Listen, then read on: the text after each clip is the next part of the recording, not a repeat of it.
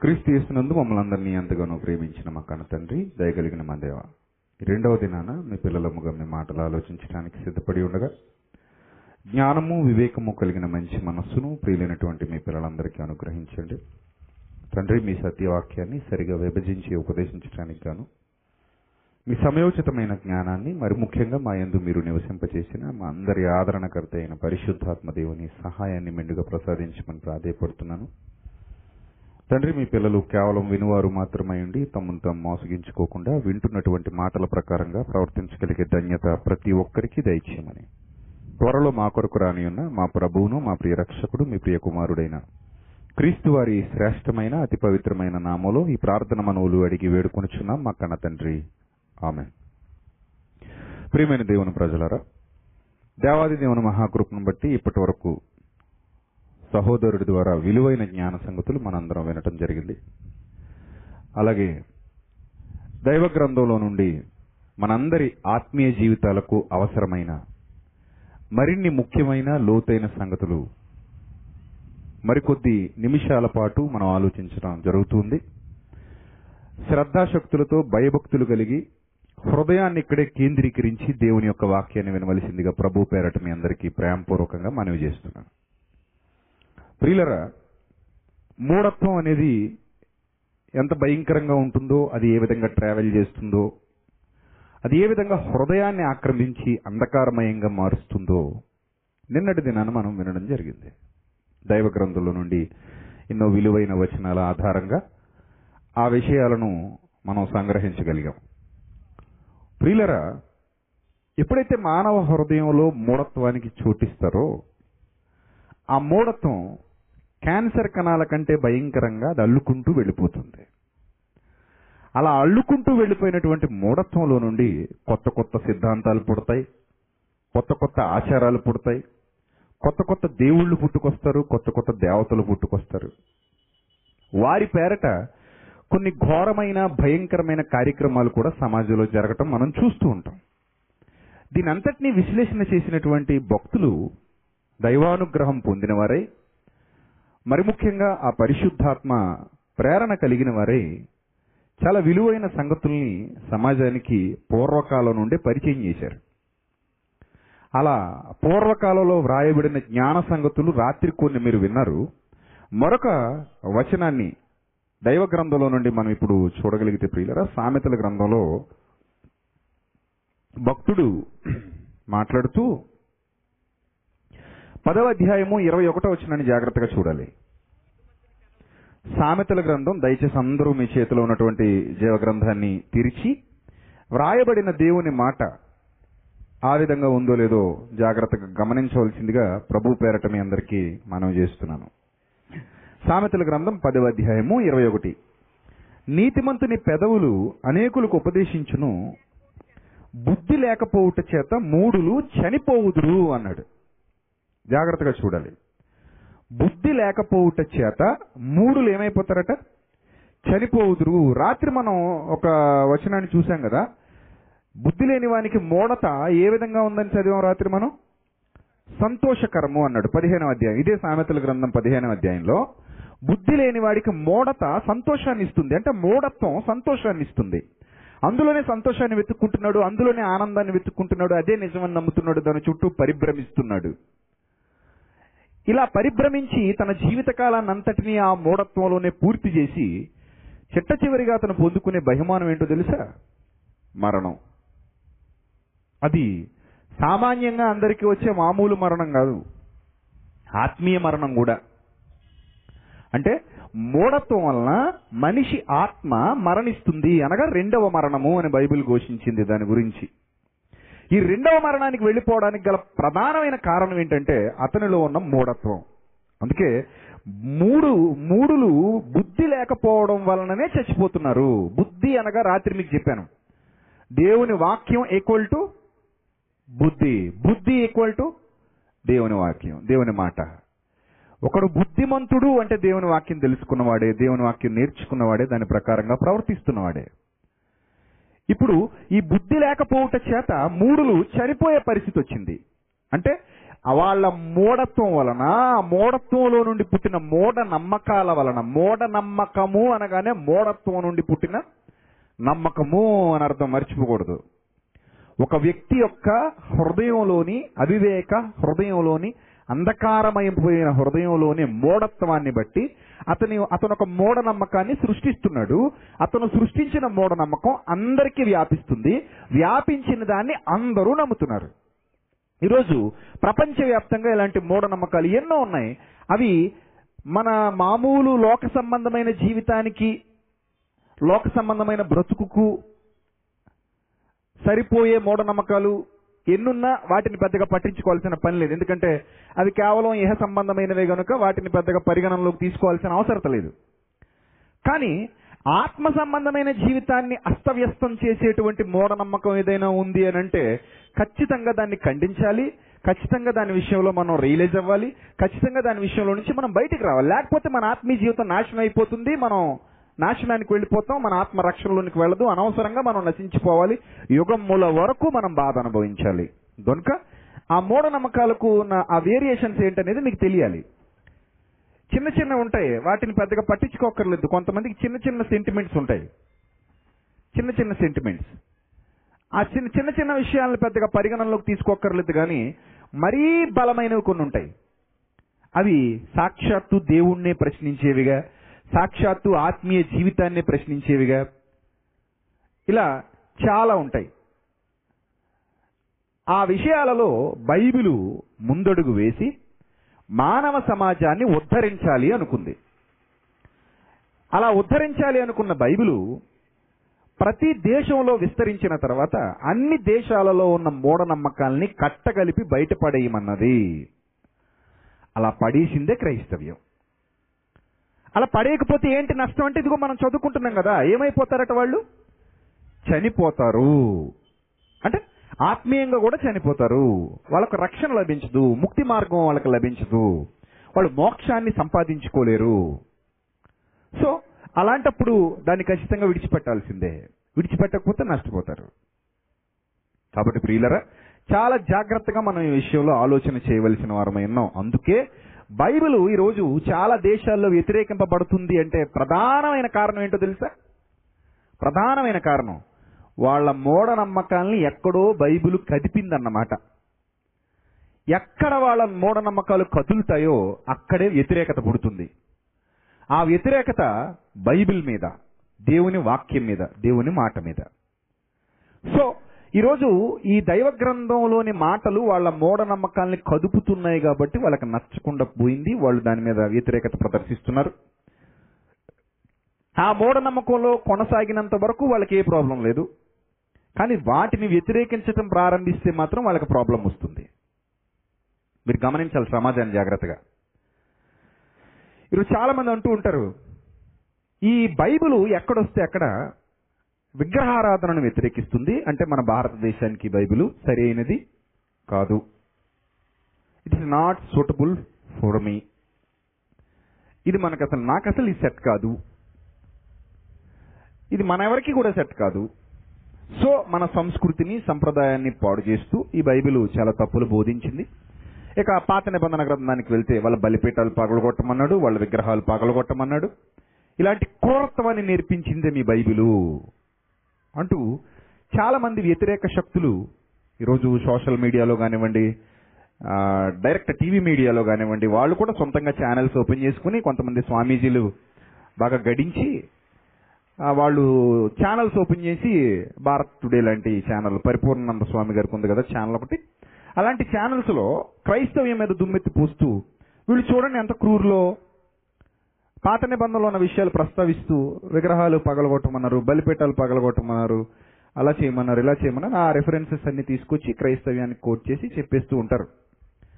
వాస్తవానికి పగలగొట్టే పని లేకపోతే గుణపాలు పారలు తీసుకెళ్ళి వాటిని తీసేసే పని క్రైస్తవ్యానికి దేవుడు అప్పగించలేదు. అది ఇస్రాయేలీలకి వాళ్ళ దేశం వాళ్ళకి వాళ్ళ వాళ్ళు స్వాధీనపరుచుకునే దేశంలో వాళ్ళు ఏదైనా చేసుకుంటారు. వాళ్ళు స్వాధీనపరుచుకునే దేశంలో వాళ్ళు ఏదైనా చేసుకుంటారండి. ఎందుకంటే గవర్నమెంట్ వాళ్ళది. రోడ్డు విస్తరణ వచ్చింది అనుకోండి నేను కష్టపడి బిల్డింగ్ కట్టుకున్నాను ఎలాగే ఉంచుతానంటే కుదురుతుందా? ఎంతో కొంత ఇస్తే ఇస్తారు లేకపోతే జేసీబీ తీసుకొచ్చి పగలగొట్టి వెళ్ళిపోతారు. నాకు కుదురుతో నేను కష్టపడి కట్టుకుని ఇల్లంటే పని అవ్వదు ఎందుకంటే గవర్నమెంట్. సో గవర్నమెంట్ వాళ్ళది కాబట్టి తీసేస్తారు. రోడ్డు విస్తరణలో పక్కన ఉన్నవన్నీ పోతుంటాయి. అలాగే ఇస్రాయేలీలు ఒక దేశాన్ని ఆక్రమించుకున్నారు. పూర్వకాలం అంతా ఏంటి? ఎవడు ఆక్రమించుకుంటే వాడిది. ఎవడు ఆక్రమించుకుంటే వాడిదే రాజ్యం ఎవడు గెలిస్తే వాడిదే రాజ్యం. సో ఇస్రాయేలీలు గెలిచారు. కనాను దేశం మీద వాళ్ళని స్వాధీనపరుచుకున్నారు. వాళ్ళ దేశ వాళ్ళ దేశాన్ని స్వాధీనపరుచుకున్నారు. సో అక్కడ వాళ్ళకి నచ్చనవన్నీ వాళ్ళ వాళ్ళు పాడైపోకుండా ఉండటానికి తీయించేశాడు దేవుడు. దానికి కూడా చాలా పెద్ద రీజన్స్ ఉన్నాయి. ఈ విషయాన్ని వీళ్ళు క్రైస్తవ్యానికి అప్లై చేసి వీళ్ళే పగలగొట్టేస్తారు వీళ్ళే నాశనం చేసేస్తారు అంటే పగలగొట్టే పని క్రైస్తవులకు దేవుడు ఇవ్వలేదు. గుణపాలు పారలు పలుగులు తీసుకుని వెళ్ళండి అని దేవుడు క్రైస్తవులకు చెప్పలేదు. కేవలం ఆ మూఢనమ్మకాల విషయంలో ఒక అవేర్నెస్ తీసుకురమ్మని మాత్రమే చెప్పాడు. అంటే వాళ్ళ హృదయంలో ఉన్న అవివేకాన్ని అంధకారాన్ని తీసేయమనే చెప్పాడు తప్ప వాటి దాన్ని పగలగొట్టమన్నాడు తప్ప బాహ్యంగా ప్రత్యక్షంగా కంటికి కనిపించేటువంటి వస్తువుల్ని పదార్థాన్ని పగలగొట్టమని చెప్పలేదు. అసలు ఈ విషయాన్నైనా ఎందుకు చెప్పాడు అని అంటే దేవుడు ప్రొఫెసర్స్ కంటే లెక్చరర్స్ కంటే ఇంటలెక్చువల్స్ కంటే గొప్పగా ఆలోచిస్తాడు. గొప్పగా. ఈరోజు జన విజ్ఞాన వేదిక అనేది మీకు సమాజంలో కనబడుతుంది. వాళ్ళు ఏంటంటే ఈ మూఢనమ్మకాల విషయంలో కొంత అవేర్నెస్ తీసుకురావడానికి ప్రయత్నపడుతూ ఉంటారు. కొంతవరకు. ఆ జన విజ్ఞాన వేదిక పుట్టక మునిపే వాళ్ళకు రాని ఆలోచనలు దేవుడికి వచ్చాయి. ఎందుకంటే జన విజ్ఞాన వేదికకు జనం పిల్లలు కాదు. జనానికి జనం అంతే. వాళ్ళ జనం జనం అంతే. కానీ ఈ జనం దేవునికి పిల్లలు. వాళ్ళకు లేని బాధ్యత దేవుడికి తన పిల్లల మీద ఉంటుంది కదా. సో ఆ బాధ్యతతో దేవుడు ఏం ఆలోచించాడంటే ప్రారంభం నుంచి కూడా ఆ పిల్లలకి ఈ మూఢనమ్మకాల విషయంలో ఒక క్లారిటీ ఇవ్వాలి అనుకున్నాడు. ఆ క్లారిటీ ఏంటంటే వీళ్ళు ముఖ్యంగా ఈ రోజు భారతదేశంలో విగ్రహారాధన బైబిల్ వ్యతిరేకిస్తుంది. విగ్రహారాధన చేసే వాళ్ళని అవమానపరిచి మాట్లాడతారు మీరు. మా విగ్రహాలని రాళ్ళు రప్పులు అనేటువంటి పాస్టర్లు కూడా ఉన్నారు. ఇదంతా అవసరమా? మీ సువార్త ఏదో మీరు చెప్పుకోవచ్చు కదా. మీ బైబిల్ ఏదో మీరు ప్రకటించుకోవచ్చు కదా. ఏంటి ఇలాంటి మా మా మనోభావాలు దెబ్బతీసే మాటలు మీరు మాట్లాడతారు అని ఎదురు ప్రశ్నించే హైందవ సోదరులు కూడా లేకపోలేదు. ఇక్కడ విషయం ఏంటంటే అటు క్రైస్తవులకైనా ఇటు హైందవులకైనా అటు ఇస్లాం సమాజానికైనా ఎవరికైనా సరే ఒక అజ్ఞానం లేదా ఒక అజ్ఞానపు చర్య జరుగుతుంది అన్నప్పుడు ప్రేమపూర్వకంగా చెప్పే రైట్ అనేది ఉంటుంది. ఒక వ్యక్తి ఒక అజ్ఞాన క్రమంలో వెళ్ళిపోతున్నాడు అంటే ప్రేమపూర్వకంగా చెబుతారు. బండి మీద వెళ్తున్న వ్యక్తి స్టాండ్ తీయకుండా వెళ్ళిపోతున్నాడు అనుకోండి మనం చెప్తామా చెప్పమా? చెప్తాం కదా. అలాగే ఎవరైనా ఒక వ్యక్తి కార్ డోర్ సరిగా పడకుండా వెళ్ళిపోతున్నాడు అనుకోండి వెనక మళ్ళీ స్పీడ్గా వెళ్ళి ఓవర్టేక్ చేసి మరీ చెప్తాం. కార్ డోర్ సరిగా పడలేదు ఏదైనా స్పీడ్ బ్రేకర్ వచ్చినప్పుడు వేగంగా దాటితే లోపల ఉన్న వాళ్ళు బయటపడిపోతారు అనవసరంగా ప్రాణాలు పోతాయి జాగ్రత్త పడండి. అప్పుడు నువ్వు చెప్పకూడదు నాకు అని అనం కదా మనం. సేమ్ లైక్ దట్ ఇది కూడా అలాంటిదే. స్వీకరించగలిగే హృదయం ఉండాలి. ఒకవేళ కాకపోతే కాదని చెప్పగలిగే ధైర్యం ఉండాలి. అది ప్రేమపూర్వకంగా జరగాలి. అఫ్ కోర్స్ ఒకవేళ ఎవరైనా పాస్టర్స్ అలాగా మీది రాళ్ళు రప్పలు అని కించపరిచి సూటిపోటి మాట్లాడి ఎద్దేవా చేసి ఉంటే గనక అది తప్పే. నేను దాన్ని ఆమోదించను దాన్ని నేను సమర్థించను. కానీ ఒకవేళ నిజంగా ఏదైనా తప్పు జరిగినప్పుడు ప్రేమపూర్వకంగా చెప్తే అది కరెక్టే కదా. ఇప్పుడు మీకు బాగా అర్థమయ్యేలా చెప్తా. ఒక వ్యక్తి ప్యాంటు తిరిగిపోయింది నడుచుకుని వెళ్ళిపోతున్నాడు. మనం ముందుకెళ్ళిపోయి పరిగెత్తుకుని ఎదురుగా నిలబడి గట్టిగా చప్పట్లు కొట్టి పగ పగలబడి పక్క పక్కన అవుతారే ఇటు రండి ఇటు రండి ఇటు రండి అని అందరిని పిలిచి ఇటు వెనక ప్యాంటు చిరిగిపోయి చూడండి అన్నాం అనుకో అది తప్పే కదా? తప్ప కదా? మరి బాధ పెట్టడమే కదా? సో అవతలడు హట్ అవుతాడు. ఆ ప్యాంటు చిరిగిపోతే తర్వాత నీకు చిరుగుద్ది. గట్టి కొడతాడు. అలా కాకుండా పర్సనల్గా పక్కెళ్ళి ఆయన తమ్ముడు ప్యాంటు చిరిగింది. నేను చూసుకోకుండా క్యాట్ వాక్ చేసేస్తున్నావు. సో చూసుకో ఒకసారి అంటే అది వేరేగా ఉంటుంది కదా. సో ఏదైనా ఒక విషయాన్ని చెప్పాలనుకున్నప్పుడు దాన్ని చెప్పవలసిన అవసరం ఉన్నప్పుడు చెప్పాలి తప్పదు. బట్ దానికి ఒక ప్రొసీజర్ ఉంటుంది. దాని ప్రకారంగా వెళ్ళాలి. దేవుడు కూడా అదే విధంగా చెప్పాడు. వాళ్ళకున్న అధికారాన్ని బట్టి వాళ్ళకున్న ఆనాటి పరిస్థితులను బట్టి కొన్ని శిక్షలు విధింపజేశాడు. మరీ భయంకరంగా గట్టు దాటి వెళ్ళిపోయినప్పుడు అడ్డుకట్టలు వేశాడు. వాళ్ళకి కఠినమైన శిక్షలు విధించాడు. ఇవన్నీ కూడా బైబిల్లో వ్రాయబడ్డాయి. అదంతా పాత నిబంధన చరిత్ర. ఒక ప్రాంతానికి మాత్రమే సంబంధించిన చరిత్ర. ఒక జాతికి మాత్రమే సంబంధించిన చరిత్ర. కానీ క్రైస్తవ్యం అనేది అలా కాదు. అన్ని దేశాలకు విస్తరించింది. అన్ని దేశాలకు అన్ని ప్రాంతాలకు విస్తరించినప్పుడు అన్ని చోట్ల మూఢనమ్మకాలు ఉన్నప్పుడు వాటి గురించి ప్రజల్లో అవేర్నెస్ తీసుకురావాల్సినటువంటి బాధ్యత ప్రతి క్రైస్తవుడి మీద ఉంది ప్రతి క్రైస్తవ సంఘం మీద ఉంది. చాలా తెలివిగా వాళ్ళ వాళ్ళను రియలైజ్ చేయాలి. ఈ విషయంలో ఈరోజు చాలా మంది ప్రశ్నిస్తున్నటువంటి ప్రశ్న ఏంటంటే మీరు అసలు విగ్రహారాధన గురించి లేదా విగ్రహాల గురించి ఎందుకు మాట్లాడతారు? అది మా సిద్ధాంతం మా నమ్మకం అయ్యాది మా నమ్మకం మేము చూస్తాం అలా అందులో మేము దేవుణ్ణి చూసుకుంటాం. మీరు ఎవరు కాదనడానికి అని అంటారు. ఏ మీరు సిలువను పెట్టుకోలేదా? అంటే మనం ఇంక తలంచుకోవాలి ఎందుకంటే దెయ్యం చాలా తెలివైనడు కదా. క్రైస్తవ్యంలోనికి కొందరు దొంగలు తీసుకొచ్చి పడేశాడు. క్రైస్తవ్యాన్ని ఒక్క మార్గం పట్టించేశాడు. ఏ మీరు మేరీ మాతకు పూజ చేయట్లేదా అంటే? మనం ఏం చెప్పాలి ఇప్పుడు? నోరు మూసుకోవాలా? అస్సలు నేనైతే మూసుకోను. ఎందుకు మూసుకోవాలి? వాళ్ళు ఏమైనా క్రైస్తవులు ఏంటి? పబ్లిక్గా మాట్లాడతాను. మేరీ మాతను పూజించేవాళ్ళు క్రైస్తవులు కాదు. విగ్రహారాధన చేసేవాళ్ళు క్రైస్తవులు కాదు. ఆ గుండ్లు కొట్టించుకు తిరిగే బోర్డు గోళ్ళు అందరూ క్రైస్తవులు కాదు. ఈ మాల వేసుకుని క్రీస్తు మాల వేసామని చెప్పుకుని తిరిగే వాళ్ళు ఎవరు క్రైస్తవులు కాదు. మంగళసూత్రాల మీద బొమ్మలు వేయించి పొద్దున ఒకసారి రాత్రికి ఒకసారి కళ్ళకద్దుకునే వాళ్ళు మహాపుణ్య స్త్రీలు వాళ్ళు క్రైస్తవులు కాదు. లేదా సిలువ గుర్తున్న ఉంగరం ఒకటి పెట్టేసుకునే దానికి ముప్పై మూడు సార్లు ముద్దులు పెట్టేసుకునే వాళ్ళు అంటే ఏమైంది దాన్ని ప్రోత్సహించట్లేదు. బైబిల్ ప్రోత్సహించలేదు. నేనేమన్నా మాట్లాడడానికి దీని గురించి బైబిల్ ప్రోత్సహించలేదు. సో బైబిల్ ప్రోత్సహించిన దాన్ని వీళ్ళు ఆచరిస్తున్నారంటే వాళ్ళు మనకు సంబంధం లేని వాళ్ళని పక్కన పెట్టేద్దాం. కదా? ఇప్పుడు ఇది పక్కన పెడితే నేను మాట్లాడుతున్నది కేవలం క్రైస్తవ్యం గురించి అంటే యథార్థమైన దాని గురించి బైబిల్లో వ్రాయబడిన విషయాల గురించి. బయట ఇలా ఉన్నారు కదండి మీ వాళ్ళు అని అనొద్దు. మా వాళ్ళు కాదనే చెప్తా. సాక్షాత్ యేసుక్రీస్తు ప్రభు వారి ఫ్యామిలీ మెంబర్స్ వస్తే మీ వాళ్ళు అంటే మా వాళ్ళు కాదన్నాడు. సాక్షాత్ యేసుక్రీస్తు ప్రభు వారి ఫ్యామిలీ మెంబర్స్. అదేంటే మీ వాళ్ళు కాదంటే ఏంటి నా తల్లి కాదంటే ఏంటి నా తమ్ముళ్ళు కాదంటే ఏంటంటే కుదరదు అక్కడ. ఎందుకంటే తండ్రి చిత్తము చేయువాడే నా సహోదరుడు. ఎవడు పడితే వాడు సహోదరుడు కాదు మళ్ళీ. అర్థమైందా? ఎవడు పడితే వాడు వచ్చి బ్రదర్ అంటే you are not my brother నాకు అప్పుడప్పుడు చర్చ సలహాలు ఇస్తూ ఉంటారు. మొన్న విజయవాడ ప్రదీప్ విషయంలో కూడా చాలా మంది చర్చ సలహాలు ఇచ్చారు. ఏ సహోదరుడిని అలా అంటే హీస్ నాట్ మై బ్రదర్ ఎందుకు నా బ్రదర్ కాదంటే తండ్రి చిత్త ప్రకారముగా చేయని వాడెవడు? మన సహోదరుడు కాదు. తండ్రి చిత్తానికి గండి కొట్టాలనుకునేవాడు అస్సలు సహోదరుడు కాదు. సాతాను చిత్తాన్ని జరిగించి తండ్రిని అవమానపరచాలనుకునేవాడు అస్సలు సహోదరుడు కాదు. వాక్యానుసారంగా ప్రవర్తించేవాడు వాక్యానికి లోబడేవాడు తప్పు జరిగితే దిద్దుకునేవాడు దేవుని ఆజ్ఞలకు లోబడి ఆ ఆజ్ఞల ప్రకారంగా ప్రవర్తించడానికి ఇష్టపడేవాడు. అతడు మన సహోదరుడు అవుతాడు ఒక పాపిని వాని తప్పు మార్గము నుండి మళ్ళించిన ఎడల నీ సహోదరుడు ఏదైనా తప్పిదంలో పడిపోతే అతను ఏం చేయాలన్నాడు? మళ్ళించిన ఎడల నువ్వు అతని ఆత్మను మరలా ఏం చేసేస్తావు? రక్షణలోకి నడిపిస్తావు. రైటే? అంటే మళ్ళించడానికి మనం ట్రై చేస్తున్నాం అంటే అతను ఇష్టపడుతున్నాడని అర్థం కదా? అతనే ఇష్టపడని వాడిగా ఉండి అతనే కష్టపడేవాడిగా ఉంటే మనం అతన్ని అన్యుడిగా ఎంచుకుంటాం. అంతే కదా? అంతేనా? రైట్ ఇప్పుడు మీరు జాగ్రత్తగా ఆలోచన చేయండి. జాగ్రత్తగా ఆలోచన చేయండి. వాక్య విరుద్ధంగా ప్రవర్తిస్తూ ఈరోజు కొత్త కొత్త సిద్ధాంతాలు పుట్టించేసిన వాళ్ళు ఎవరైతే ఉన్నారో they are not our brethren వాళ్ళకి మనకి ఎలాంటి సంబంధము లేదు. ఇప్పుడు మనం మాట్లాడుకుంటున్న విషయాన్ని లోతుల్లోనికి వెళ్ళగలిగితే ప్రియులరా ఒక అవేర్నెస్ తీసుకురావాలి అనుకున్నాడు. దాంట్లో చాలా మంది హై కొంతమంది హైందవ సోదరులు ప్రశ్నిస్తూ నన్ను కూడా ఒక ప్రశ్న అడిగారు.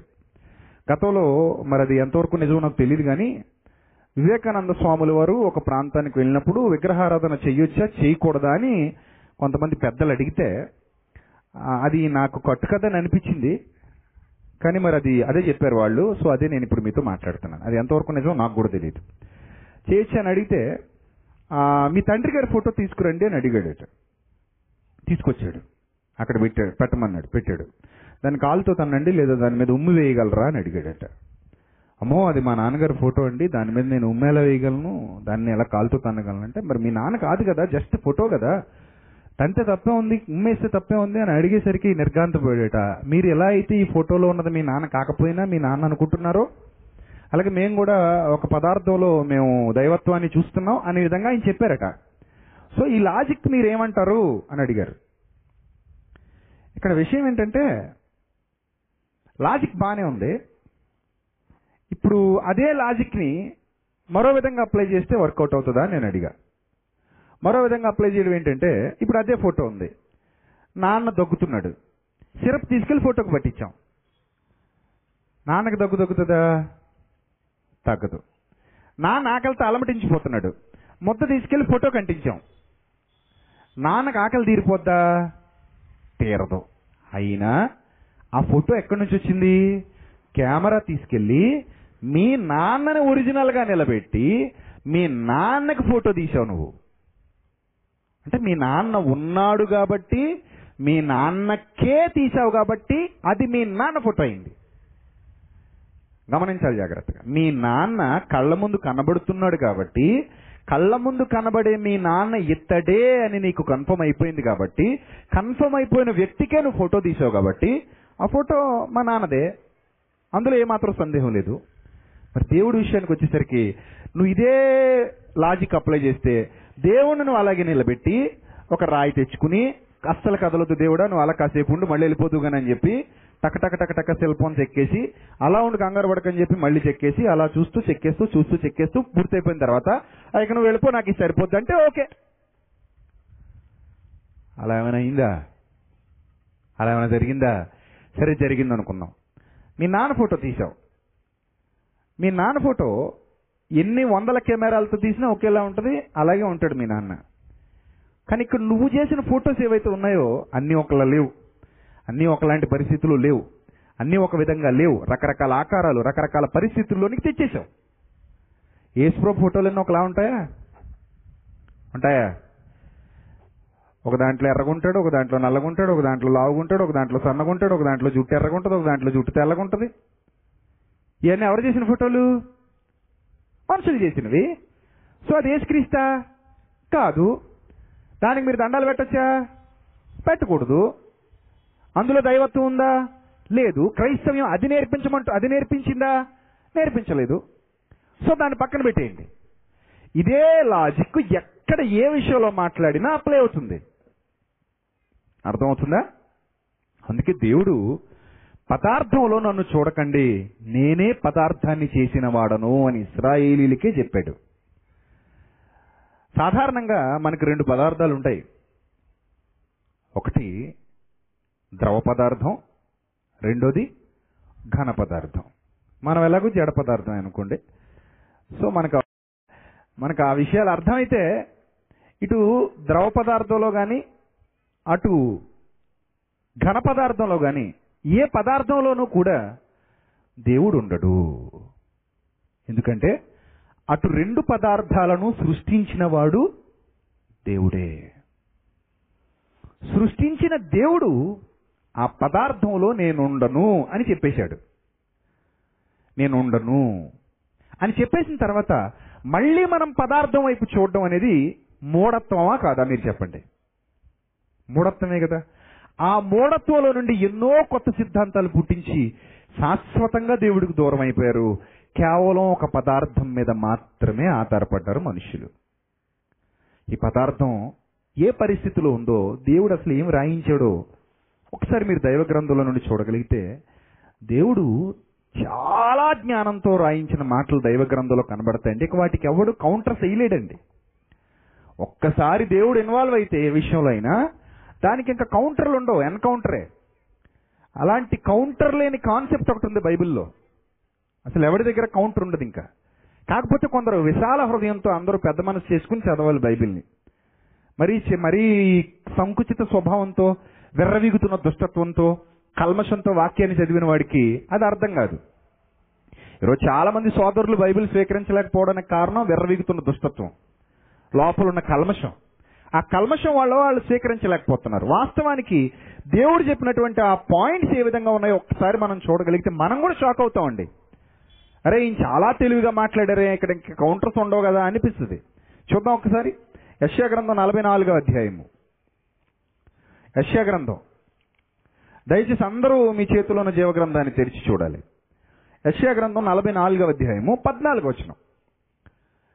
అసలు క్రైస్తవ్యం ఎందుకు వ్యతిరేకించిందండి విగ్రహారాధనని? మీరు ఎందుకు వ్యతిరేకించారు? మీరు ఎందుకు దీన్ని చేయరు? ఇప్పుడు ఆర్సీఎం వాళ్ళు కూడా నా మీద కోపం వస్తుంది. నన్ను తిట్టుకునే ఆర్సీఎం వాళ్ళు చాలా మంది ఉన్నారు మీకు తెలుసు.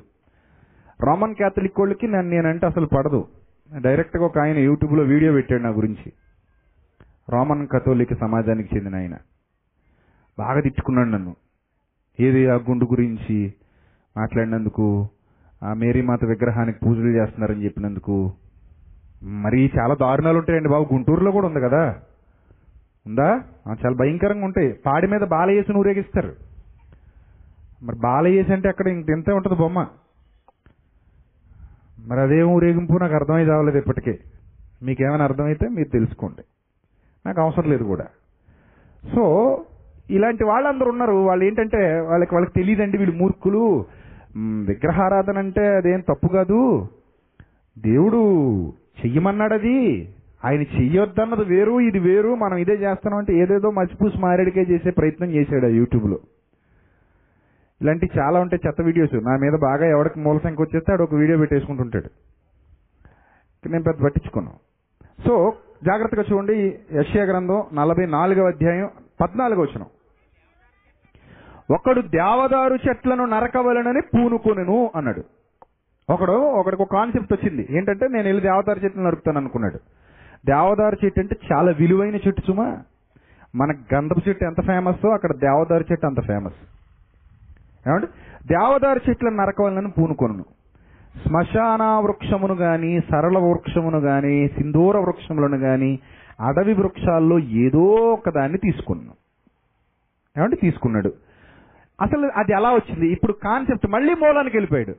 సరే నువ్వు వెళ్ళి చెట్టు నరకాలని అనుకున్నావు కదా ఆ చెట్టు ఎలా వచ్చిందనే కా- అనే విషయానికి వస్తే మూలానికి వెళ్ళిపోతున్నాడు. ఒకడు చెట్టు నాటగా వర్షం దాన్ని పెంచింది అన్నాడు.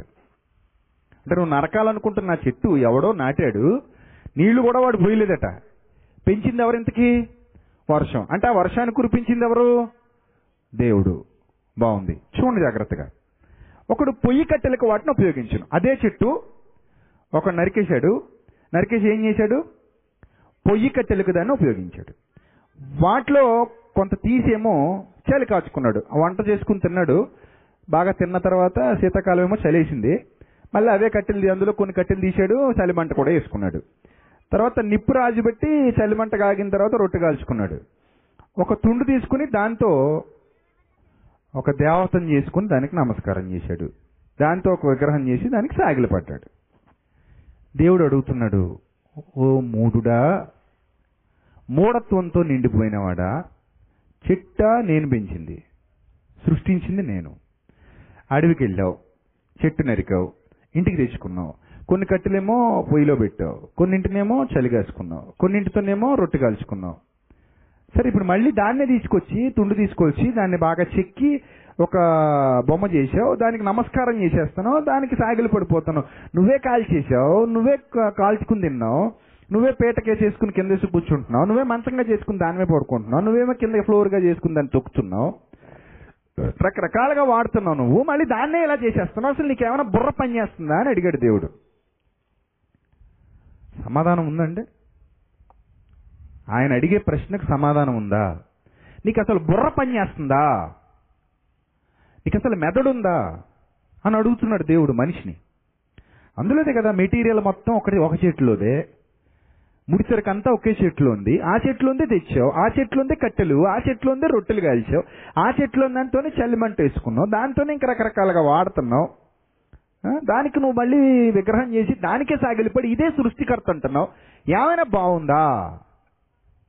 అని అడిగాడు. ఏమంటే దీనికి ఏంటంటే అసలు సమస్య ఉందండి ఇక్కడ? ఇది మూఢనమ్మకమే కదా నిజంగా?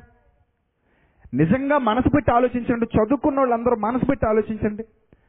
ఇది మూఢనమ్మకమే కదండి. విశ్వాసాలను దెబ్బతీసినట్టు ఎలా అవుతుంది? ఇప్పుడు ఇప్పుడు వచ్చి నువ్వు మా మేరీమాత నాన్న అవమానిస్తావా? ఇక్కడ ఎన్నో బొమ్మలు ఉన్నాయి మేరీమాత బొమ్మలు యేసుక్రీస్తు ప్రభు బొమ్మలు ఉన్నాయి నువ్వు మమ్మల్ని అవమానిస్తావని ఎవరైనా అన్నారనుకోండి మనం ఏమనగలం? ఎక్కడి నుంచి వచ్చింది నాయన మేరీమాత బొమ్మ అంటాం. ఎక్కడి నుంచి వచ్చింది బొమ్మ? మేరీమాత బొమ్మ ఎక్కడిది నాయన మీకు? పరలోకం నుంచి దిగొచ్చిందా పోనీ యేసుక్రీస్తు బొమ్మ ఎక్కడిది? పరలోకం నుంచి ఊడిపడిందా? ఎలా చేశారు మీరు దాన్ని? ఎలా చేశారు? సిమెంట్ తెచ్చారు. చిన్న కాంక్రీట్ తెచ్చారు. అవునా? ఇసుక తెచ్చారు. మూడింటిని బాగా కలిపారు. చిన్నగా ఉండే ఐరన్ రాడ్స్ తీసుకొచ్చారు. మరీ బలమైన రాడ్లు వేస్తే బొమ్మ పగిలిపోద్ది. ఆ చిన్న ఐరన్ రాడ్స్ తీసుకొచ్చారు. అందులో పెట్టారు. ముందు నీట్గా ఒక ఇంత ముద్దలా చేశారు శిల్పిని తీసుకొచ్చారు. తడి తడిగా ఉన్నప్పుడే ఆ శిల్పితో దాన్ని ఏం చేశారు? చెక్కించారు.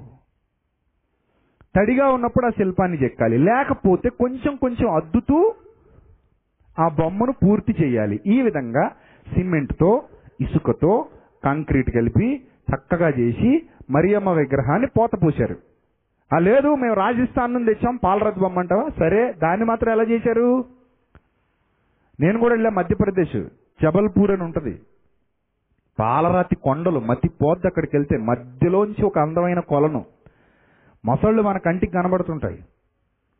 అక్కడ నుంచి తీసుకొస్తారు పాలరాయి. అక్కడ నుంచి నేను కూడా అందమైన పాలరాతి బొమ్మలు తెచ్చుకున్నాను. ఎలా చేస్తారో తెలుసా? మిషన్లతో నీట్గా కట్ చేసి కొంచెం కొంచెం కొంచెం మిషన్లతో కట్ చేసి నీట్గా గ్రైండింగ్ చేసి షార్ప్గా తయారు చేసి అందమైన ఆకృతి తీసుకొచ్చి మనకు అమ్ముతారు. లక్షల్లో ఉంటుంది పెద్ద విగ్రహం కావాలంటే లక్షల్లో.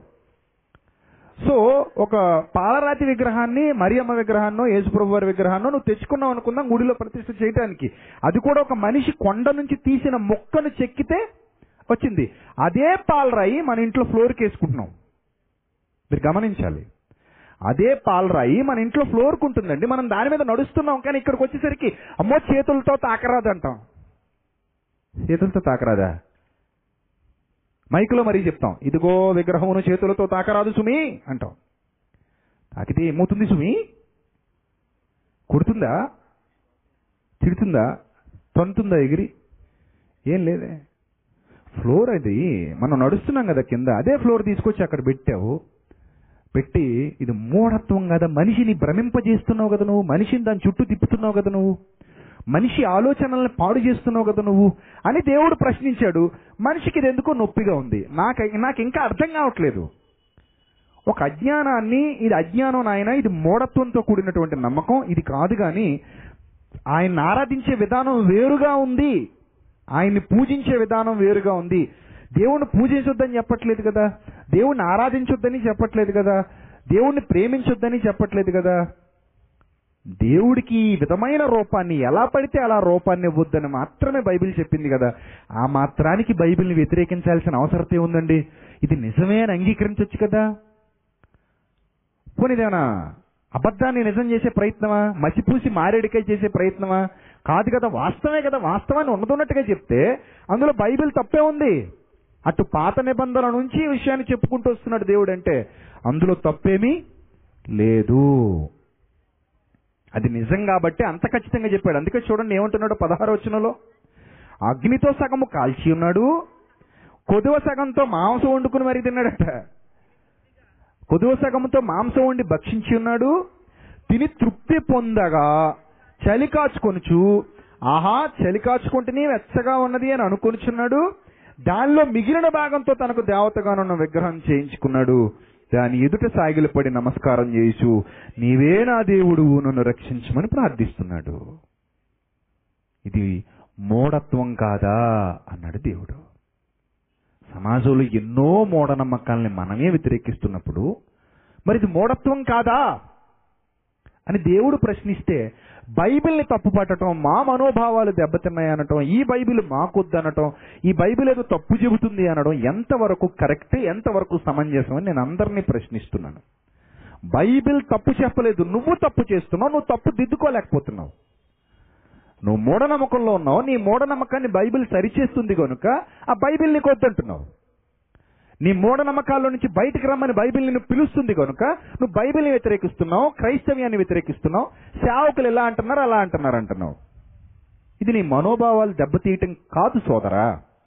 ఉన్న వాస్తవాన్ని ఉన్నది ఉన్నట్టుగా నీ కళ్ళ ముందుకు తీసుకుని రావడం.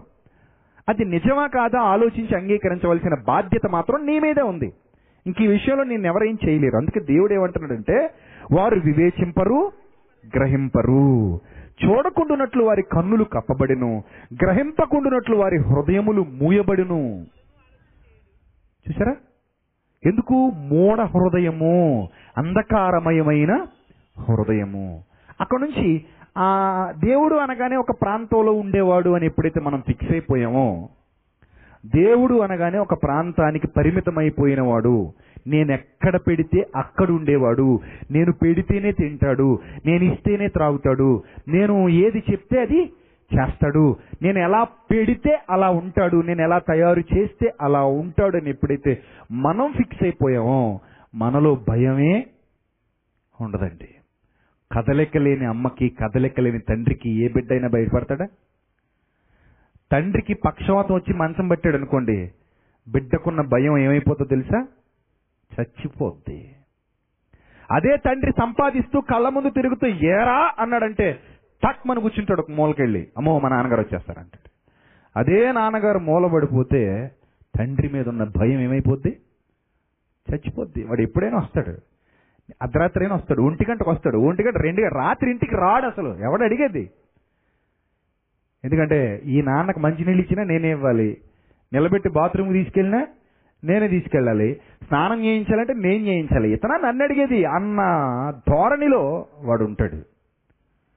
ఈరోజు మానవ సమాజం కూడా దేవుడంటే ఒక చలనం లేనివాడిగా దేవుడంటే ఒక జడ పదార్థంగా దేవుడంటే ఒక నేను ఎక్కడ పెడితే అక్కడే ఉండేవాడుగా. ఆలోచించింది కనుక అందులో నేను ఏదో చూస్తున్నానని చెప్పే మాట ప్రతిది ప్రతిదీ పచ్చి అబద్ధం. ఏం చూడ్డు? దాన్నే చూస్తాడు. ఏం చూస్తాడు అందులో? ఏముంటే దాన్నే చూస్తాడు తప్ప కొత్తగా దేన్ని చూస్తాడండి?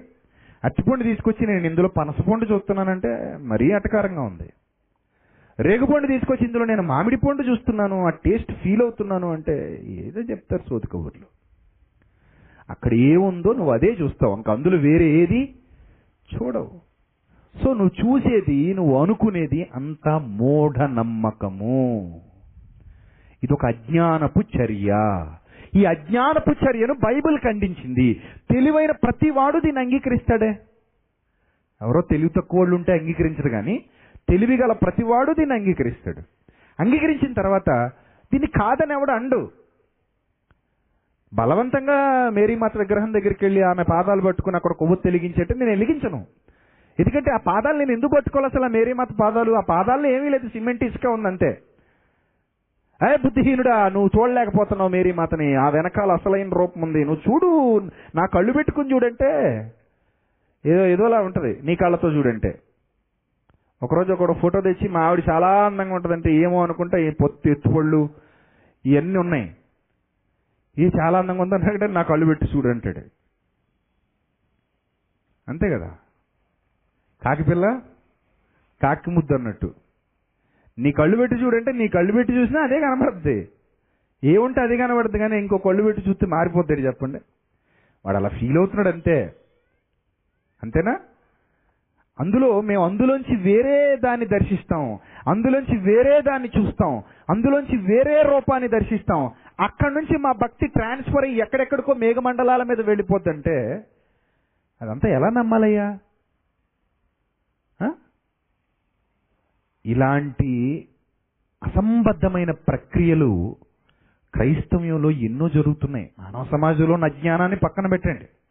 క్రైస్తవ సమాజం అని పేరు చెప్పుకుని ఆ పేరు పెట్టుకున్న వాళ్ళలో కూడా ఇలాంటివి కొన్ని జరుగుతున్నాయి. అవి కూడా ఏ నమ్మకాలు అనాలి వాటిని? మూఢనమ్మకాలే. మూఢనమ్మకాలే. మనలో కూడా ఇలాంటి పిచ్చి నమ్మకాలు కలిగిన వాళ్ళు చాలామంది ఉంటారండి. చాలామంది. జనవరి ఫస్ట్ వచ్చింది అనుకోండి క్యాలెండర్లు పాట పెడతారు మన దౌర్భాగ్యులే. క్యాలెండర్లు పాట పెడితే ముందు క్యాలెండర్ ఎంతకైనా పాడేసుకుంటే ఈ సంవత్సరం అంతా మనకి ఇంట్లో బాగుంటుంది అనుకుని లక్షకి రెండు లక్షలకు కూడా క్యాలెండర్లు పాడుకున్న దద్దమ్మలు ఉన్నారు. లక్షకి రెండు లక్షలు. క్యాలెండర్ ఎంత ఉంటుంది మహా అయితే? మరీ క్వాలిటీ షీట్ వాడేస్తే రెండు వందలు ఉంటుంది. మరీ క్వాలిటీ షీట్ అయితే ఇంకా క్వాలిటీ షీట్ అయితే ఒక ఐదు వందలు ఉంటుంది అనుకుందాం పోనీ.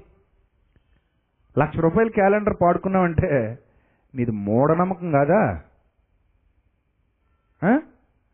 మూఢనమ్మకమే కదా అది అంధవిశ్వాసము.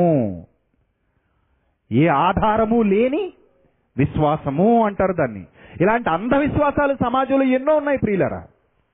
అందుకే దేవుడు మాట్లాడుతున్నాడు వారు వివేచింపరు గ్రహింపరు చూడకుండునట్లు వారి కన్నులు కప్పబడిను గ్రహింపకుండునట్లు వారి హృదయములు మూయబడిను. ఎవడును ఆలోచన చేయుడు. నేను అగ్నిలో సగం కాల్చి తిని అని అనుకోడు. ఇదే సిమెంట్ నేను గోడ కట్టుకున్నాను. ఇదే సిమెంట్ నేను ఇంట్లో ఫ్లోర్ చేసుకున్నాను. ఇదే సిమెంట్తో నేను ఇంట్లో చాలా చాలా చాలా చేసుకున్నాను.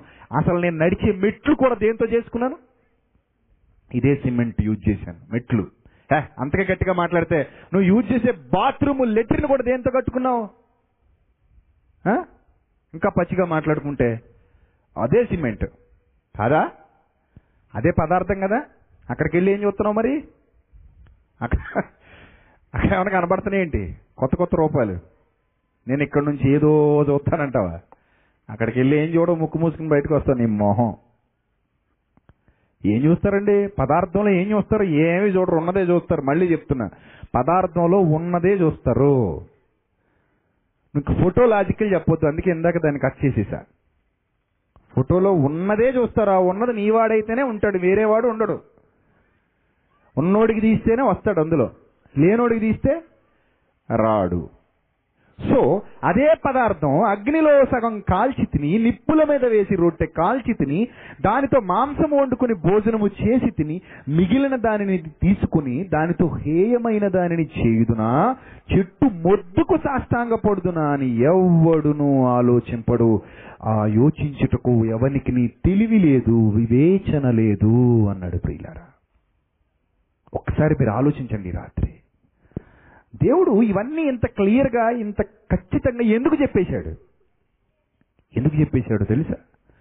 దేవునికి తన పిల్లలు ఉన్నతమైన స్టేజ్లో ఉండేవాళ్ళుగా కావాలన్నదే ఆయన వాంఛ. ఆయన పిల్లలు దేవునికి ఎలా ఉండాలండి? ఉన్నతమైన స్టేజ్లో ఉండాలి. అవివేకులుగా మూడులుగా ఉండకూడదు. ఎందుకంటే మూడులు ఏమైపోతారట? నశించిపోతారు. పోనీ ఇన్ని చేశారా? ఇన్ని చెట్టు మొద్దులు లేకపోతే ఆ మొద్దులు ఈ మొద్దులు తెచ్చి నరికి బొమ్మలు చేసి వాటిని ఆరాధిస్తూ వాటిని ప్రేమిస్తూ వాటిని పూజిస్తూ ఇంత చేశారా? కణనీయులు. కణాను సంబంధులు ఆ పాత రోత జీవితాలు కలిగిన వాళ్ళు మరి వాళ్ళనే పగలగొట్టేయండి అలా చేసేయండి ఇలా చేసేయండి అని చెప్పాడని వీళ్ళు బాధపడిపోతున్నారు. అవి చూపించే. అవన్నీ పెట్టుకున్న వాళ్ళలో నీతి యథార్థత లేదండి. చుట్టూ బొమ్మలు ఉన్నాయి ఒక్కడికి భయం లేదు. అదే చెప్తున్నా చుట్టూ ఉన్నంత మాత్రాన భయం ఉండదండి. అది ఆరాధన కూడా కాదు. చుట్టూ ఉంటే భయమే ఉందండి. అలా భయం ఎందుకు వస్తుంది మనిషికి? అది భక్తి ఎలా అవుతుంది అసలు? ఆ భయం అసలు భయము కాదు. ఒకవేళ అలా అలా వచ్చిన భయం భయం కూడా కాదు. అలా వచ్చిన భక్తి భక్తి కాదు. అసలు వీళ్ళ జీవితాలు అసలు వాళ్ళని ఎందుకు అలా చేయమన్నాడు? ఒకసారి చూద్దాం చూడండి. వాళ్ళతో నిబంధన వద్దన్నాడు. వాళ్ళతో అసలు కనెక్ట్ అవ్వద్దన్నాడు. ఎందుకు వద్దన్నాడో మీరు జాగ్రత్తగా చూడగలిగితే లేవీకాండం పద్దెనిమిదవ అధ్యాయము. లేవియ కాండం. పద్దెనిమిదవ అధ్యాయము. మొదటి నుంచి చూద్దాం. మరియు యహోవా మోషకు ఇలాగ సెలవిచ్చాను. నేను మీ దేవుడు నేను యహోవానని నీవు ఇస్రాయేలీలతో చెప్పు. ఎందుకంటే వాళ్ళని సంస్కారవంతులుగా తీర్చిదిద్దాలనుకుంటున్నాడు. వాళ్ళను రియలైజ్ చేయాలనుకుంటున్నాడు. ఎందుకంటే వీళ్ళు కూడా ఒకప్పుడు అదే అజ్ఞానంలో నుంచి వచ్చారు. అదే అజ్ఞానంలో నుంచి వచ్చారండి. వీళ్ళు బొమ్మను చేశారు కదా మీకు తెలుసు కదా దూడ బొమ్మ చేసేస్తారు. ఎంత అజ్ఞానంలో నుంచి రాకపోతే దూడ బొమ్మ చేస్తారండి వీళ్ళు? పోత పోసిన దూడ. అందుకే చెప్తున్నాడు వాళ్ళకి ఏం చెప్తున్నాడు చూడండి. మీరు నివసించిన ఐగుప్తు దేశాచారముల చొప్పున మీరు చేయకూడదు. మీరు నివసించిన ఐగుప్తు దేశాచారముల చొప్పున మీరు చేయకూడదు. ఇప్పుడు ఐగుప్తులకు నొప్పి కలిగేస్తే మనం చేయగలిగింది ఏమీ లేదు. మా ఐగుప్తీల్ని వ్యతిరేకించింది అంటే ఎవడేం చేస్తాడు? ఐగుప్తు ఆచారాలు బాగాలేదు చూడండి. కనాను నేను మిమ్మల్ని రప్పించుచున్నా. కనాను దేశాచారముల చొప్పున మీరు చేయకూడదు. వారి కట్టడలు బట్టి నడవకూడదు. వాళ్ళు చేసినవి మీరు చేయకూడదు అన్నాడు. ఎందుకంటున్నాడు ఆ మాట తెలుసా?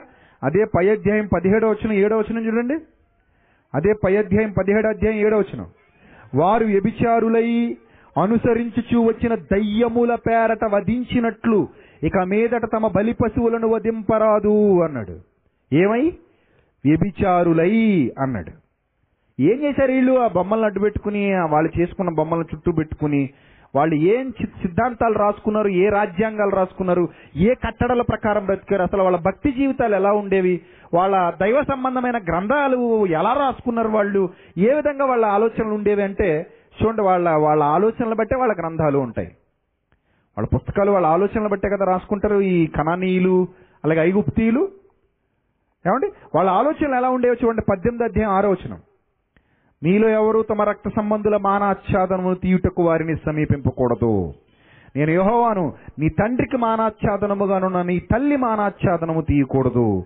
ఆమె నీ తల్లి. ఏంటి తల్లి గురించి కొడుక్కి చెప్పాల్సిన అవసరం ఉందా? ఆ రోజుల్లో చెప్పాల్సి వచ్చింది. తల్లి దగ్గర జాగ్రత్తగా ఉండు అని ఆ రోజుల్లో చెప్పాల్సి వచ్చిందంటే వాళ్ళని వాళ్ళకి ఆ- సంస్కారం లేదా?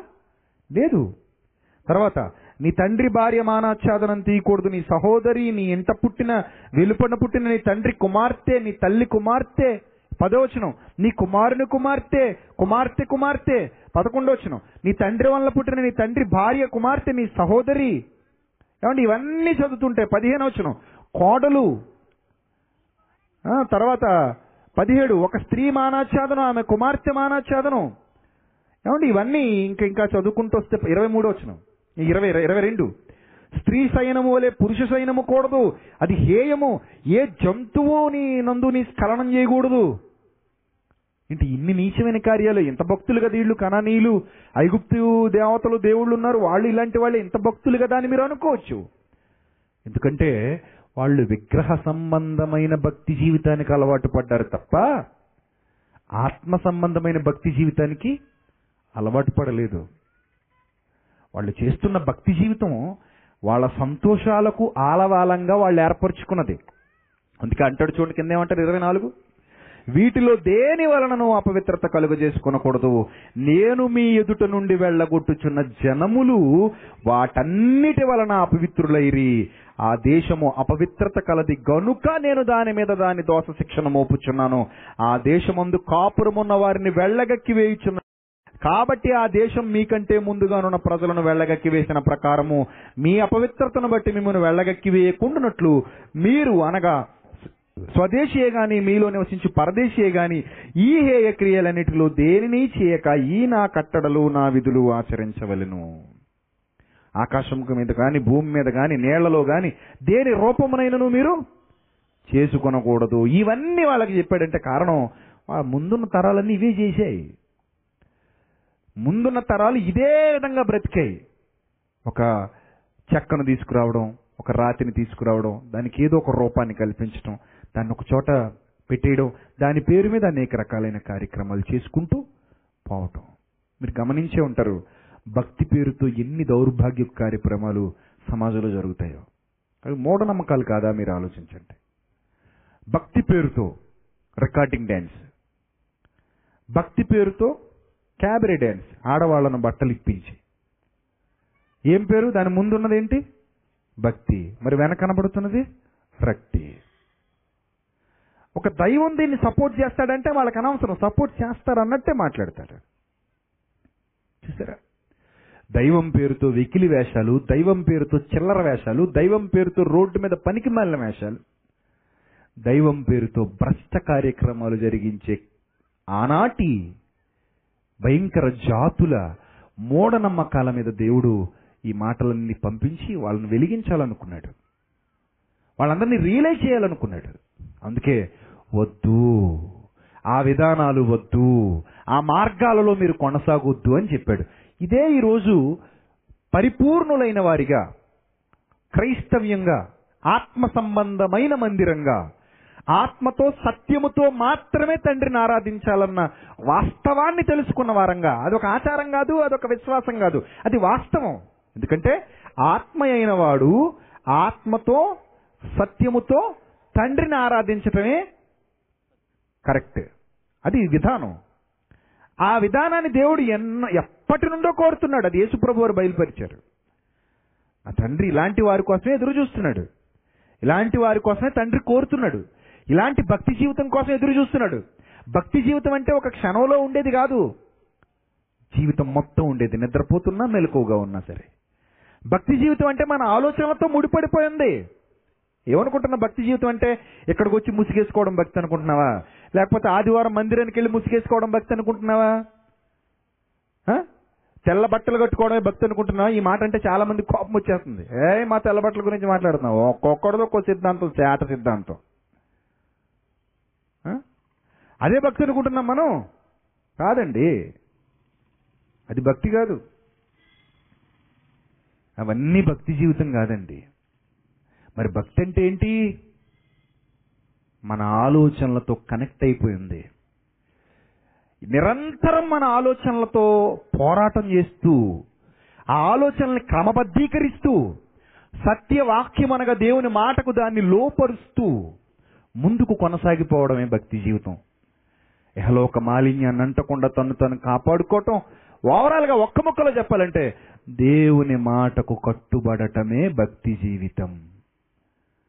దేవుని ఆజ్ఞల ప్రకారంగా మన ప్రవర్తనను కనపరచటం ఈ భక్తి జీవితం. ఈ భక్తి జీవితాన్ని ఏ భక్తి నేర్పించలేకపోయింది. ఒక్క క్రైస్తవ్యం తప్ప.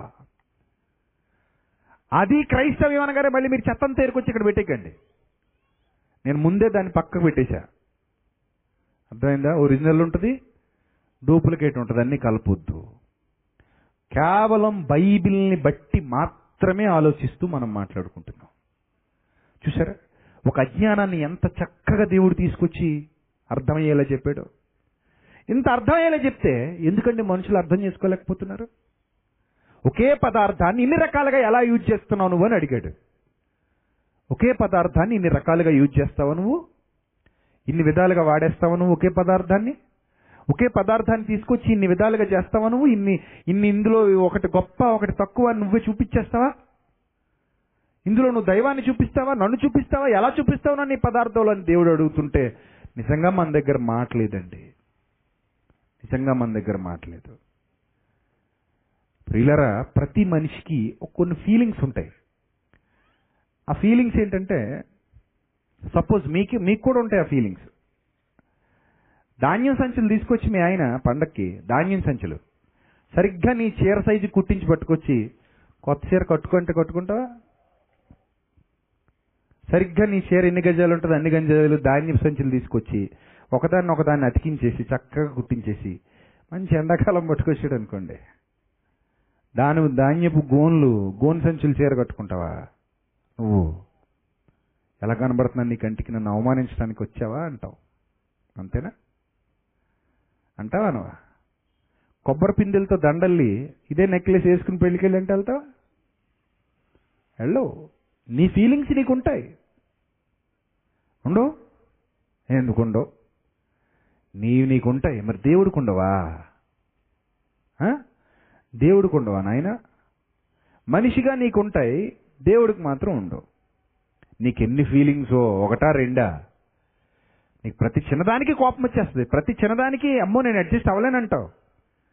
అసలు అడ్జస్ట్మెంట్ అవ్వలేని జీవితం నీది. దేవుడు మాత్రం మనం ఎలా చెప్తే అలా అడ్జస్ట్ అయిపోతాడా?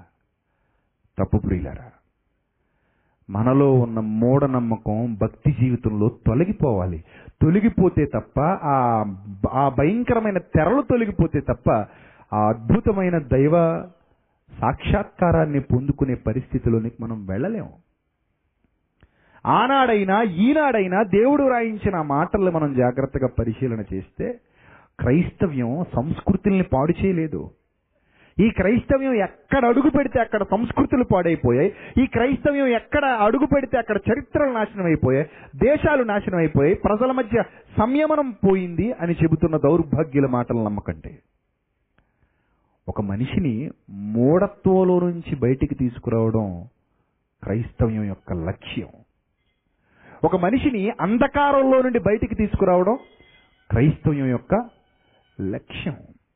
చూడండి ఒక అంధకారం మీకు చూపిస్తాను చూడండి. ఈ రోజున్న విగ్రహ సంబంధమైన అంధకారం పసిపిల్లల్ని కింద పడుకోబెట్టి వాళ్ళ గురువులతో తొక్కిస్తారు. ఇది ఏ రకమైన భక్తి మీరు చెప్పండి? ఒక పసిపిల్లాడికి కింద నొప్పి పుడుద్ది వాడికి తల నొప్పి వస్తుంది వాడి తల మీద కాలి తొక్కకూడదు అని ఇంగిత జ్ఞానం ఆ గురువుకు ఉండదా? ఒకళ్ళు గురువు అయితే మాత్రం వాడు అలా తొక్కాలి. ఒకప్పుడు వాడు పసిపిల్లోడే కదా తొక్కేటోడు. తొక్కేవాడు కూడా ఒకప్పుడు పసిపిల్లోడే. ఆ పసిపిల్లోడిని అలా తొక్కితే అతనికి బాధ కలగదా? చూడండి మీరు ఆ ఇమేజ్ చూడండి ఎంత భయంకరంగా తొక్కుతున్నాడు. ఎవరు నేర్పించారు ఇది? ఎక్కడ భక్తి జీవితం ఇది? ఏ విధమైన భక్తి జీవితం ఇది? దీనివల్ల ఏంటి ప్రయోజనం మనుషులకి? అంటే పసిపిల్లల్ని కిందేసి తొక్కితే వాళ్ళకి ఏం వస్తుంది? ఏం వస్తుంది? ఏమైనా వస్తుందా? పసిపిల్లల కిందేసి కాలుతో తొక్కుతుంటే రాదు. కనీసం ఆ తల్లిదండ్రులకైనా కొంతైనా అయ్యో పాపం అన్న అన్న ఆలోచన ఉందంటారా? అయ్యో పాపం మా పిల్లల్ని ఎందుకు ఇలాగా కిరాతకంగా హింసించడం పాపం మా పసిబిడ్డలకి ఏం తెలుస్తుంది? వాళ్ళ కిందేసి తొక్కడం ఏంటి? ఆ తొక్కడం వల్ల వాళ్ళకి నొప్పి తప్ప ఏముంది? అనే ఇంగిత జ్ఞానం ఆ తల్లిదండ్రులకైనా ఉందా? లేదు అంటే ఒక మూఢత్వం ఏ స్థాయికి తీసుకెళ్ళిపోయిందో చూడండి. ఒక మూఢత్వం ఏ స్థాయికి తీసుకెళ్ళిపోయిందండి? మూఢనమ్మకాలను తొలగించకపోతే ఆ మెదడు ఏమైనా చిట్లిపోతే? కాసుకోలేక అడుగు గట్టిగా వేసేసాడు అనుకోండి వెనక చిన్న మెదడు ఉంటుందండి. అక్కడి నుంచి పిల్లోడు పిచ్చోడు అయిపోతాడు. వాడి బంగారు జీవితం మొగ్గగా ఉండగానే తుంచబడిపోద్ది. మీకు విషయం తెలుసా? మొన్న ఒక చెల్లెమ్మ తన చిన్న బిడ్డను తీసుకుని నా దగ్గరికి వచ్చి ప్రార్థన చేయమంది. పశ్చిమ గోదావరి జిల్లాలో మీటింగ్స్కి వెళ్ళినప్పుడు. అమ్మ పిల్లాడంతా బాగానే ఉన్నాడు కదా ఎలా ఎలా అయిపోయాడమ్మా అని అడిగితే ఆ డాక్టర్ నిర్లక్ష్యం చేసి తల పట్టుకుని లేపేశాడు మొత్తం మీద లాగేశాడు ఏదో చేశాడు. తల పట్టుకుని లేపటం వల్ల లాగటం వల్ల తల మీద బాగా భారం పడి అప్పుడే ఆ- ఆ తల నొక్కిబడి నొక్కబడింది. లేతగా ఉన్నప్పుడు. ఆ నొక్కబడటం వల్ల లోపల ఏదో మెదడుకి చిన్న ప్రాబ్లం వచ్చి అప్పటి నుంచి ఇప్పటి వరకు అలా పిచ్చోళ్ళలాగే ఉన్నాడండి. పెడితే తింటాడు ఆకలని అడగడు. చేయం కొడుతుంటే అమ్మ కొడుతుందని చెప్పడు. నొప్పి వస్తే ఎక్స్ప్రెస్ చేయలేడు. బాధ వస్తే ఎక్స్ప్రెస్ చేయలేడు. ఆకలి అయితే ఎక్స్ప్రెస్ చేయలేడు. టైం తెలుసుకుని ఈమె పెట్టాలి. స్నానం చేయలేడు ఈమె చేయించాలి. సరిగ్గా నడవడు అలాగే కూర్చుని ఉంటాడు అలా చూస్తూ ఉంటాడు. ఎంత బాధ అండి ఆ తల్లికి. ఆ తల్లికున్న బాధ ఏంటో తెలుసా? ఆ రోజు నా దగ్గర ఏడ్చింది. అన్నయ్య నేను బ్రతుకున్నంత వరకు వీడిని ఏదో విధంగా చూసుకుంటాను. నాకు వీడేం బరువు కాదు. నేను చచ్చిపోయిన తర్వాత వీడు ఏమైపోతాడో అని బెంగగా ఉంది అని ఏడ్చింది. నిజమే కదండి మరి? ఆ తల్లి బాధ కూడా అర్థం చేసుకోవాలి. నిజమే కదా? చచ్చిపోయిన తర్వాత ఏమైపోతాడు? ఆ డాక్టర్ చేసిన నిర్లక్ష్యం. ఈరోజు పేపర్లో ఒక వార్త వచ్చింది. ఆ డాక్టర్ బొడ్డు కోయిపోయి పేక్ కోసాడు. కోసేసి గర్భంలోనే చచ్చిపోయాడని మసిపూసి మారేడికే చేద్దాం అనుకునేసరికి బంధువులు అందరూ వచ్చి నాలుగు పీకేసరికి బతిమలాడి అసలు నేను ఒప్పుకున్నాడు. తీసుకెళ్ళి లోపలేశారు. మీరు గమనించండి చంటి పిల్లల విషయంలో చాలా కేర్గా ఉండాలి. అలాంటి చంటి పిల్లల్ని కాలుతో తొక్కించేటువంటి ఆ భక్తి జీవితం అది అసలు భక్తి జీవితమా? అలాంటి విగ్రహ సంబంధమైన అపవిత్ర ప్రవర్తన అదేమైనా ఉపయోగకరమా మానవాళికి? మీరు ఆలోచించండి ప్రియులరా. ఇలాంటి మూఢనమ్మకాలలో ఈరోజు మానవ జాతి కొట్టుకుపోతుంది. ఎప్పటికీ లంకె బిందుల కోసం పసిపిల్లల బలులు కనబడుతున్నాయి. ఎక్కడున్నారు దరిద్రులరా లంకె బిందులు నువ్వేమైనా పాతి పెట్టావా? పసిపిల్లని బలిస్తే అది పొంగుకుని బయటకు వస్తుందా? నిన్ను నువ్వు వేసేసుకోరాదు బలి. ఇంకా పెద్ద గుండుకు వస్తుంది బయటికి? బిందెగా. చూసారండి ఇలాంటి పిచ్చి నమ్మకాలు ఇప్పటికీ సమాజంలో ఉన్నాయండి. ఇప్పటికీ. పెద్ద పెద్ద రాజకీయ నాయకులే మా నరబలు ఇచ్చిన వాళ్ళ లిస్టులో ఉన్నారు. బయటకు పొక్కనివ్వలేదు చాలా విషయాలు. క్షుద్ర పూజలు చేయిస్తారు అర్ధరాత్రి బట్టలు ఇప్పుకుని దౌర్భాగ్యులు. ఏమొస్తాయి వీటి వల్ల? ఏవి రావు నీ పిచ్చి నీ వెర్రి తప్ప. క్షుద్ర పూజ చేసినా రాదు భద్ర పూజ చేసినా ఏ పూజ చేసినా ఏమీ రాదు అందులో. ఎవడికి ఏం అవ్వదు దయ్యాలు వచ్చేస్తాయి ఏటి? పట్టేసుకుంటాయి ఏటి? ఇలా ఎన్నో మూఢనమ్మకాల్లోనికి సమాజాన్ని తీసుకుని వెళ్ళిపోతున్నారు. దాన్ని సంస్కరించే ప్రయత్నం చేసింది బైబిల్ క్రైస్తవ్యం. దీన్ని తప్పుపడతారా? ఏ విధంగా తప్పుపడతారు? ఇప్పుడు చెప్పండి నిలదీసి అడుగుతున్నాను. ఇది నిజమైనప్పుడు నిజాన్ని నిర్భయంగా బైబిల్ చెప్పి మనల్ని బాగుపడమని చెప్పింది. మనల్ని బాగుపడమని చెప్తే బైబిల్ని ప్రశ్నించే హక్కు ఎవడుకుంది చెప్పండి. బైబిల్ ఏ సమాజాన్ని పాడు చేసింది చెప్పండి. బైబిల్ ఏ సమాజాన్ని నాశనం చేసింది చెప్పండి. నాశనం చేయలేదు సంస్కరించే ప్రయత్నం చేసింది క్రైస్తవ్యం. పాడు చేయలేదు బాగు చేసే ప్రయత్నం చేసింది క్రైస్తవ్యం. దేవుని వాక్యం ఎప్పుడు ఎవరిని పాడు చేసేది కాదండి. అసలు పాడు చేసే లక్షణమే ఆయనలో లేదు. పాడు చేసే స్వభావం ఆయనకి ఎక్కడిది ఆయన మంచివాడు. ఆయన మంచివాడు. సర్వోన్నతుడైన నా తండ్రి మన తండ్రి పరిశుద్ధుడు. ఆయనలో ఏమాత్రము దుష్టత్వానికి చోటే లేదు. సంస్కరించాలనుకుంటున్నాడు. సంస్కరించే పద్ధతులు ప్రవేశపెట్టాడు. అదే క్రైస్తవ్యం. రేపటి దినాన మరిన్ని లోతైన మహాజ్ఞాన సంగతులు మాట్లాడుకుందాం. తలలో వంచండి ప్రార్థన చేసుకుందాం. క్రీస్తునందు మమ్మల్ని అధికంగా ప్రేమించిన మా కన్న తండ్రి ఇప్పటివరకు విలువైన మీ జ్ఞాన సంపద మాకు అనుగ్రహించినందుకు మమ్మల్ని ఆలోచింపజేసినందుకు స్తోత్రం తండ్రి. ప్రభువా మా జీవితాలు ఏ విధంగా ఉండాలో ఈ రోజున సమాజానికి ఏ మాటలు అవసరమో మీరు వాటిని నేర్పిస్తున్నారు. వాటిని అర్థం చేసుకోగలిగే మంచి మనస్సాక్షిని మీ పిల్లలకు ప్రసాదించండి. తండ్రి ప్రతి ఒక్కరూ మీ పిల్లలే. అది వారు గుర్తించలేకపోతున్నారు. తండ్రి అది వారు గుర్తించి దుష్టుడి యొక్క చేతిలో నుండి మీ చేతిలోనికి మీ యొక్క హస్తాల క్రిందికి రావడానికి సహాయం చేయమని. ఈరోజు వెత్తబడిన వాక్యం మీ పిల్లలందరి హృదయాల్లో ఫలింపజేసి దాని ప్రకారంగా ప్రవర్తించడం వారికి నేర్పించమని. రేపటి దినాన ముగింపు మాటలుగా అనేకమైన సంగతులు మాకు తెలియజేయమని మీ చిత్తానుసారంగా మమ్మల్ని నడిపించమని. క్రీస్తు నామలో ఈ ప్రార్థన మనవులు అడిగి వేడుకొనిచున్నాం మా కన్న తండ్రి. ఆమెన్.